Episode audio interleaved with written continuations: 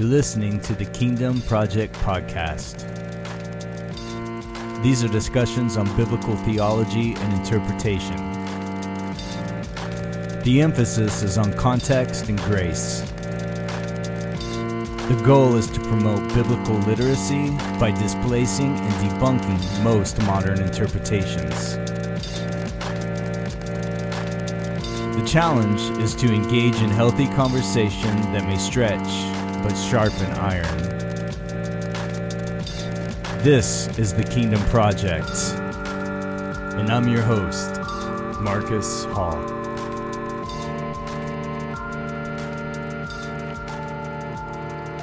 All right, everybody, how's it going? We're going to get uh, back into Matthew 24. and uh, we're, we are going through this. I know it's a little slow, but we're going through it. I'm weeding out a lot of other, you know, other things that I wouldn't would normally say. Um, that I have said in the past, or I've included so many details in past episodes that I'm trying to make it a little shorter. That way, it's a little easier for you guys to take in. So, we're going to be getting in here then on this part of the tribulation. Now, I want to read real fast though, just to uh, just to get back um, our footing here with 24, the, uh, the Olivet Discourse. I got this Kingdom Bible, and it's taken certain phrases and words and changed them uh, to to make it make it more of a first century. So, um, at the beginning, Jesus setting there, and he says, "Truly I say to you, there." Uh, there will not be left here one stone upon another that will not be thrown down. And he sat down, sat on the Mount of Olives. The, the disciples came to him privately, saying, "Tell us, all right." This is his questions, and I like the way this is put. Tell us, when will these things be, and what will be the sign of your presence and of the completion of the old covenant age? That's good. All right, so keep that in mind as we go through this. I don't know if I've mentioned that already or not. I know I've reworded it before, but I like this translation here and it's cool. So, here on this episode, we are going to be looking at 21 through 29. Um, and, you know, we'll, I'll go ahead and just look here at 21 when he says, For then there will be great tribulation, such as, uh, such as was not since the beginning of the world to this time, no, nor ever will be. That's important. It's like those are going to be this one. it's never been it's never been like this before until this time, nor will there ever be. Which is saying I I believe will never be like one this again. Okay? So, now, remember dispensational eschatology. We've covered that at the be- beginning of the series. The entire scheme of it has no roots in historic Christian interpretation of the scriptures. Okay, now according to preterists, which is I'm I'm coming from, uh, I'm that's the angle I'm coming from on this Matthew 24. According to preterists, uh, the Great Tribulation was the destruction of Jerusalem by the Roman army in 70 AD. All right. Now, this has also been the belief of Christians throughout the history of the church until the last uh, 150 years or so, maybe 180, but that's about it. Okay. So, is this great tribulation something that looms in our future, or is it a past event? Now, is Matthew 24 talking about a, an event that's still yet future or something that happened in the time of the disciples, right? I believe the Great Tribulation is past and it happened in the first century. Now, that does not mean that bad things cannot happen or they will not happen. Indeed, there is room for bad things. Look at the state of America, the United States today. It's only a matter of time whether it is 10 years or 40 years or a little bit longer. But I would say at some point, this nation is going to implode on itself, and somebody's going to have to pick it up and restart this place again. Um, this is the longest that it's it's you know obviously it's the longest it's lasted, but nations only last so so far before this stuff starts taking place. The stuff that we're seeing right now, this human uh, secularism and postmodern thought of subjective truth and and whatnot. If your truth is your truth and that's fine, I have mine, and so forth and so on. So bad things will happen. Uh, and you know you should know that by now. I've, I think I've made that that statement before. Um, nevertheless, I believe trib- the tribulation is past. It's happened.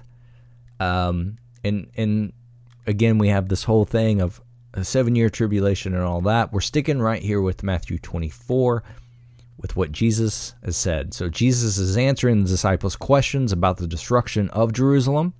They wanted to know when it would be destroyed and what signs would precede the end of the age and his uh, parousia, which is presence. Okay, so so far in the study, we have been given two signs: the gospel would be preached to all nations, and and they would see the abomination of desolation. We've also seen that both of these things happen in the first century, and the disciples saw these things come to pass. So, after talking about the abomination of desolation, which was Jerusalem surrounded by armies, Jesus talks about this tribulation. Um, a great one at that, okay? Because he says there will be great tribulation. And that doesn't mean it has to be called the great tribulation, but he says there will be great tribulation. It doesn't matter. I'm just trying to show you. Okay? so, for then there will be great tribulation, such as has not been since the beginning of the world until this time, no, nor ever shall be. Then is when? Within a few thousand years? The then is referring to the context of verses 15 through 20, when you see the abomination of desolation, which Luke's, Luke tells us is Jerusalem, Jerusalem surrounded by armies. Okay? We've already saw that this happened in 67 AD. The Roman general laid siege to Jerusalem. So the Great Tribulation is not an event yet future to us. It was then, during that siege, by the Romans within the first century. And this should be made abundantly clear in the parallel text in Luke's Gospel, Luke 21 20 through 24. But when you see Jerusalem surrounded by armies, then know that its desolation is near. Then let those who are in Judea flee to the mountains. Let those who are in the midst of her depart, and let not those who are in the country enter her. For these are the days of vengeance, that all things which are written may be fulfilled.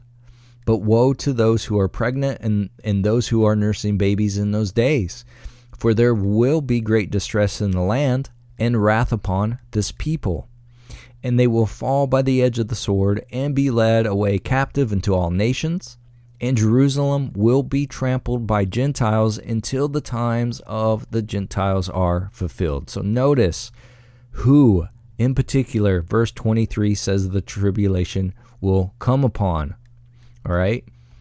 Um, uh, the land um, did I say 23? Uh, those are in Judea and all that. But it says the land, which is Jerusalem, and this people refers to first century Jews, not the future world. And then it gives us added details as to exactly what will happen in this great time of tribulation. And we'll look at it uh, more closely at those details in a, in, here in a minute. But let's examine Luke 21 22. For, for these are the days of vengeance, that all things which are written may be fulfilled. Luke is here is telling us that all things which are written will be fulfilled in the destruction of Jerusalem. And what's he mean by that? All things which are written. This refers to, to prophecy. and all prophecy was to be f- fulfilled in the destruction of Jerusalem. And Daniel tells us the same thing. Daniel 9 24. 70 weeks are determined for you, for your people and for your holy city to finish the transgression, to make an end of sins, to make reconciliation for iniquity, to bring in everlasting righteousness, to seal up vision and prophecy, and to atone the most holy. Daniel was told that 70 weeks had been determined on Israel and the city Jerusalem. And by the end of this prophetic time period, God promised that uh, things would be accomplished. One of the things that Daniel was told would would happen by the end of uh, of that period was that God would seal up uh, vision and prophecy. The Hebrew commentaries are in agreement on the meaning. It says it's the end and uh, the end and complete fulfillment of biblical uh, prophecy. Um, there, so Daniel's prophecy tells us that that of the time when um, prophecy would would cease to be given and would be given and what had been given would be fulfilled. All right, so and what is it? It's Daniel's vision. It ends with the destruction of Jerusalem, which happened in 70 AD. So, time out. I'm not talking about prophecy in general, talking about Daniel's prophecy. Fulfillment, the end of Daniel's uh, prophecy, his the end and complete fulfillment of that. Uh, I don't believe it's prophecy in general. I am a continuationist. Uh, I do not believe the Holy Spirit has ceased.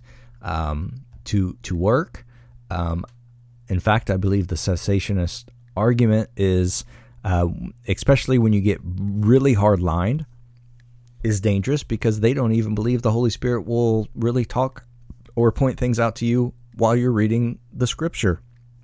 They don't believe you're going to even hear his illumination or revelation come to you while you're studying the word in your mind. They don't believe that at all. Those are really hardliners there. Now, others obviously believe that the Holy Spirit still works and draws people in. And I would say that's the bit like, hey, if there is a cessation, uh, if it has ceased, it's not just spiritual gifts. The Holy Spirit would have to cease too. Therefore, nobody could be saved. Uh, so, therefore, there is not a complete cessation of the things that um, are talked about. But um, no, I won't belabor the point. I'm just saying um, this isn't. I'm not saying here uh, prophecy ceased. I'm saying this prophecy ceased. Okay, Daniel nine twenty six says, and after the sixty two weeks, Messiah shall be cut off, but not for himself. And the people of the prince who is to come shall destroy the city and the sanctuary. The end of it shall be with a flood until the end of the war. Desolations are determined. All right. So, so Luke is, is saying the same thing that Daniel said, which is that that at the time Jerusalem is destroyed, prophecy will be fulfilled. Okay. Um, so that is this um, the presence, the parousia. Um, there's also other things that we could talk about there. I don't want to confuse people, but there's a resurrection. But we know there's we, we can't uh, throw that to the side because there were saints that were resurrected at time at the time that Jesus was crucified. Tombs were open and the saints walked into the city. Okay, so um, that's all I'm going to say at this point. But there's also the new heavens and earth, the spiritual Jerusalem, which is us, the body, and and and our bodies um, everything prophesied to Israel would be fulfilled at the time of this destruction. All right. Daniel 12 1. At that time, Michael shall stand up, the great prince who stands, uh, watch over the sons of your people, and there shall be a time of trouble, such as never was since there was a nation, even to that time. And at that time, your people shall be delivered, everyone who is found written in the book. All right. Does that sound familiar? You know, we just read it in Matthew 24 21. It's what Jesus said. So, note on on not not going off, not going in into all the the historical stuff here. It was the destruction of Jerusalem as the context of this and the parallel gospel accounts that makes it abundantly clear. And as Jesus said, there will never be anything to equal it. Right? Our G- Jesus, our Savior, wept at the foresight of these calamities. Um, and, and it, it, if you read into the historical accounts from Josephus, it, it's sort of hard to keep yourself from weeping over it as well.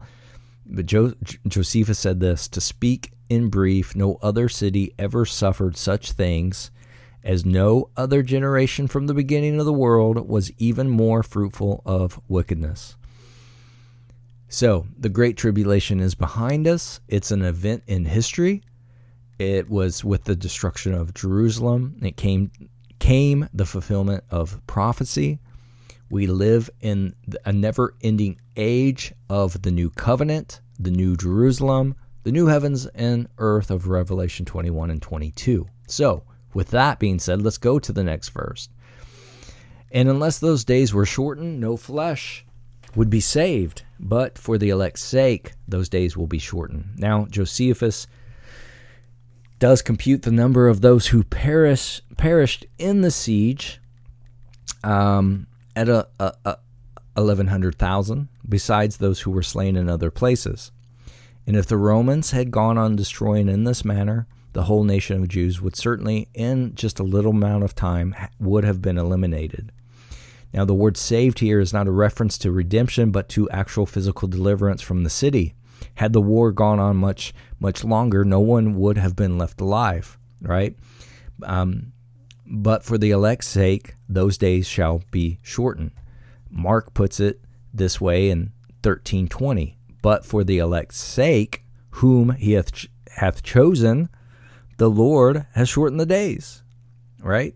Now, the elect is a well known designation in Scripture for Christians. Okay, that's all. I'm, I'm not taking the Calvinist approach here. This is all those who are uh, believers. All right. So through through the fury of the zealots on one hand, and then the hatred of the Romans on the other, and partly through the difficulty of enduring the mountains without house houses or provisions, everybody would have been destroyed either by the by a sword or by famine if those days had not been shortened. Okay, so um, is providentially the days were shortened by the Lord, and Josephus said Titus himself um, w- was um, desirous of putting a speedy end to the siege, having Rome and the riches and the pleasures there before his eyes. Some of his officers proposed to him to turn the siege into a blockade, and since they could not take the city by storm, to starve it into a surrender. But he thought it not becoming to sit still with so great an army, and he feared lest the length of the time should diminish the glory of his, his success. Everything indeed may be affected in time, but speed contributes much to the fame and splendor of actions. All right, it's sort of sort of hard to follow. It's old, but the Jews helped to shorten the days too by their divisions and their mutual slaughters. They burned their own provisions, uh, which would have lasted for act- for for years, but they burned them and uh, also by des- by deserting their strongholds where they could uh, never have been taken by force uh, in famine alone. So by these means, the days were shortened. Otherwise, Jerusalem could have never been taken in such a short time. Uh, it it was uh, well fortified and able to, st- sustain a much longer siege. The Romans could have uh, could, could hardly ever have prevailed but for the factions and and all that within. Titus himself ascribed his success to God um, as he was viewing the fortifications after the city was taken. His words to his friends were very um, remarkable because he says, We have fought with God on our side, and it is God who hath pulled the Jews out of these strongholds for what could the hands of men or machines avail against these towers? God, therefore, in the opinion of Titus himself, as well as the inspi- uh, inspired writers, shorten the days according to historical records. So it wasn't Jerusalem alone, but all over the country that the war waged. And it had gone on. Um, many of the Christians who fled to the uh, outlying areas uh, would also also been in danger. So the next one, if if anyone says to you, "Look, here is the Christ," or "There," do not believe it. So Jesus had cautioned his disciples against false Christs and false prophets, but he gives here a more specific caution against them about the time of the siege and destruction at Jerusalem. For false Christs and false prophets will rise and show great signs and wonders to deceive, if possible, even the elect. And so we learn from Josephus that many such impostors did arise about that time and promised deliverance from God, and being persuaded by the tyrants or governors to uh, prevent the people and soldiers from deserting to the Romans. Um, and the worse was the, the, the Jews' situation. The more open they would be to listen to all of these deceptions, the more ready to follow the deceivers then. So um, there, there's plenty of historical writings, and, and, and, Eusebius mentions the coming of false Christs and prophets at the exact same time as well. And the they they were so convincing that if it were possible, they would have even decided uh, deceived the elect. Um, th- this all it, it's all there. there. John Levi was in the temple. He he's the one who convinced them to burn all their food and all their provisions, and so they listened to him. They said, "Burn it. I'll still well, I'll feed you. We'll take care of it," um, because he was claiming to be a false Christ, and they believed him. So it's funny that all these false Christs, these messiahs, would show up, and the Jews would receive them, but they rejected the one and only true Messiah and had him crucified. So, um, also, some of these, several of them, led their followers into the desert. Uh, many impostors and cheats persuaded the people to follow them into the desert, where they promised to show manifest wonders and signs done by the providence of God, and many persuaded uh, suffered the punishment of their folly. For Felix brought them back and chastised them, Josephus says. And again, uh, in his history of the Jewish war, he speak, speaking of the same people, he says that these impostors, under a pretense of divine inspiration affecting innovations and changes, persuaded the multitude to grow mad and led them forth into the desert, as if God were there um, to show them signs of liberty. Against these, Felix, for it seemed to be the foundation of a revolt, sent horse and foot soldiers and slew a great number of them. He also mentions another impostor who promised salvation to the people and a cessation of all evils if they would follow him into the desert. But Festus sent horse and foot soldiers against him and destroyed the deceiver himself and all those who followed him. So several of these impostors led their followers into the desert into secret chambers or places of security. And Josephus mentioned a false prophet who declared to the people in the city that God commanded them to go up into the temple, and there they should receive the signs of deliverance. And a multitude of men, women, and children went up accordingly. But instead of deliverance, the place was set on fire by the Romans, and 6,000 perished in the flames, or by throwing them themselves down to escape the fire.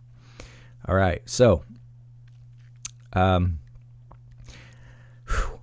I'm sure you can understand that during such a time of distress, the people would be open to hear and follow anyone who promised them deliverance from those types of miseries. And that is exactly what happened. Now, verse 27 says, For as the lightning comes from the east and flashes to the west, so also will be, uh, so also will the coming of the Son of Man be. All right, so his presence, his parousia, will not be in this or in that particular place, but like the lightning, it's sudden, it seems. The appearance of the true Christ will be clearly distinguishable from that of the false Christ. And again, Josephus says the Roman army entered into Judea on the east side of it and carried on their conquest westward, as if not only the extensiveness of the ruin, but the very route which the army would take.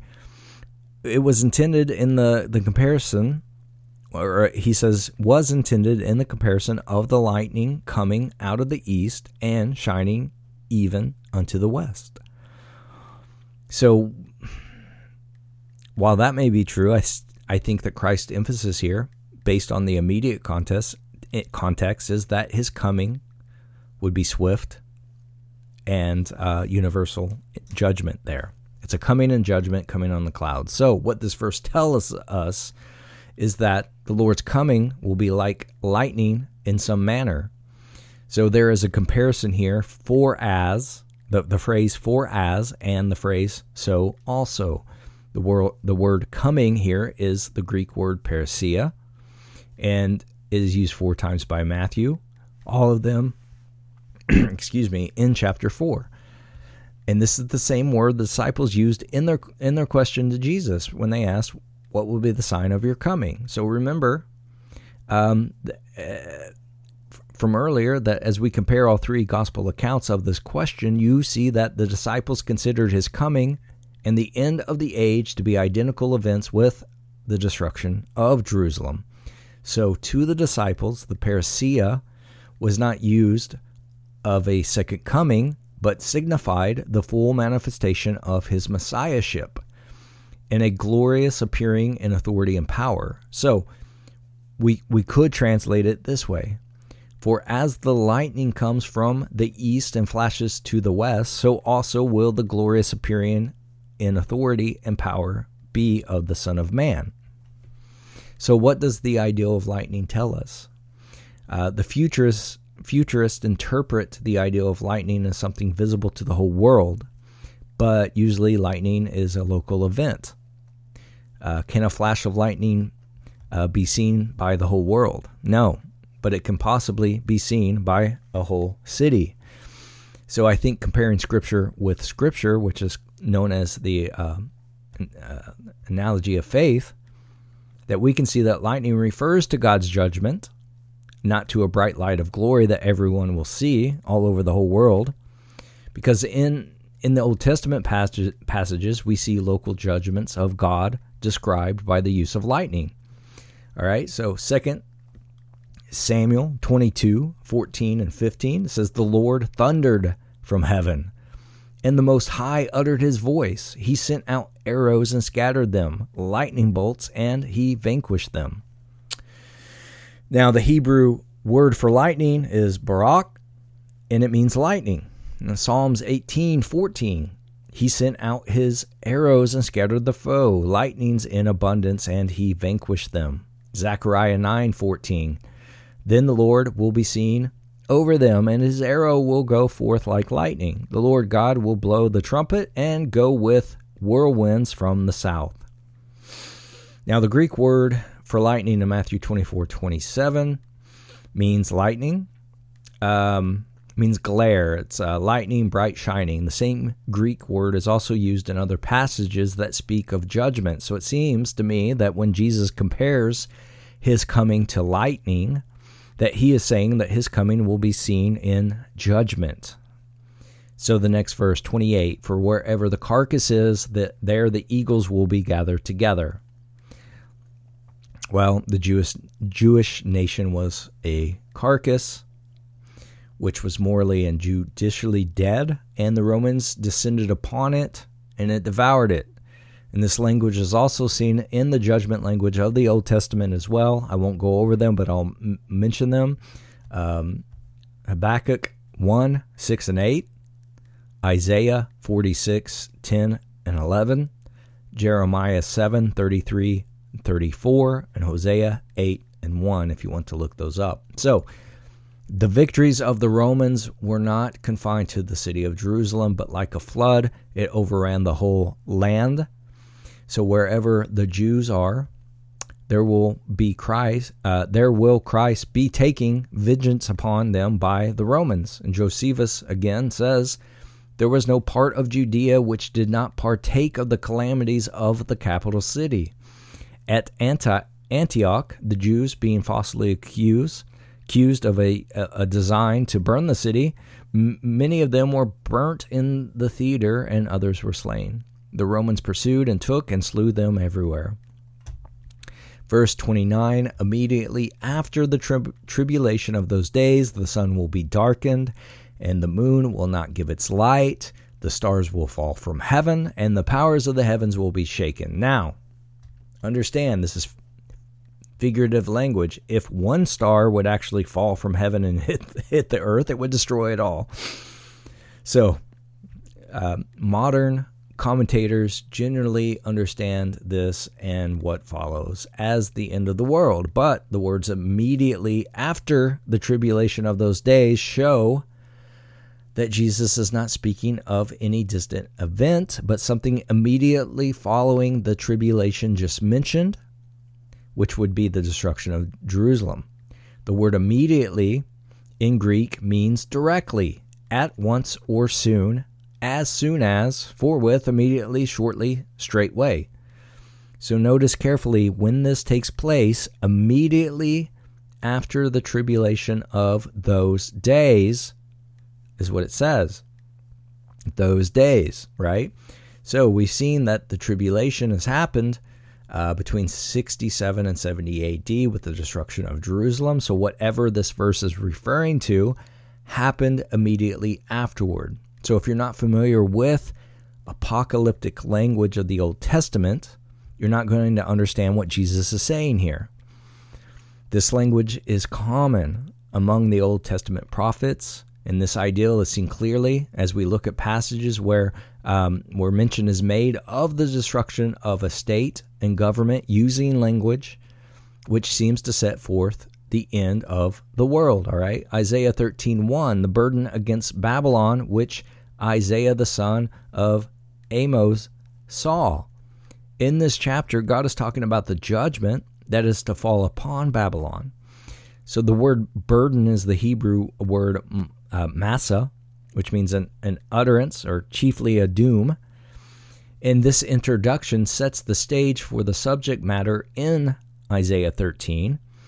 Um, and if we forget things like this, then our interpretations of a chapter like Isaiah 13 can can go just about anywhere our imagination will allow it to go. So it's this is not an oracle against the universe or the entire world, but against the nation of Babylon. All right, so um, he, he he is speaking about this destruction, but it sounds like a worldwide destruction. All right, the terminology of context cannot be expanded beyond the scope of the subject under discussion within its context. All right, so the spectrum of language cannot go outside the land of Babylon. If you were a Babylonian and Babylon was destroyed, um, your world then would would have been destroyed, right? So this this is an historical event that took place in 539 BC. Um, it's when the Medes destroyed Babylon, um, and the Babylonian world came to an end. So this destruction is said in verse six to be from God the Almighty, and the Medes constitute the means that God uses to accomplish the task. And this is apocalyptic language. This is the way the Bible discuss, discusses the fall of a nation. So it's figurative language. God did not intend for us to take this stuff literally. If we take it literally, then we could say that the world ended in 539 BC, but we know that's not the case. All right. So the biblical evidence is overwhelming the Olivet Discourse in its entirety is speaking of the destruction of Jerusalem. And the only the only thing that would make us push any of these things into the future are our own presuppositions of what we've been grown up and taught with by the rapture left behind in dispensationalism, antichrist, the mark, all those things, all right? In this vivid language here, Jesus is describing what would take place within their lifetime. So when the tribulation was over, physical Israel ceased to exist. God's people were no longer disti- distinguished by physical birth, but by spiritual birth alone. And the old covenant was over, and the new covenant fully instituted.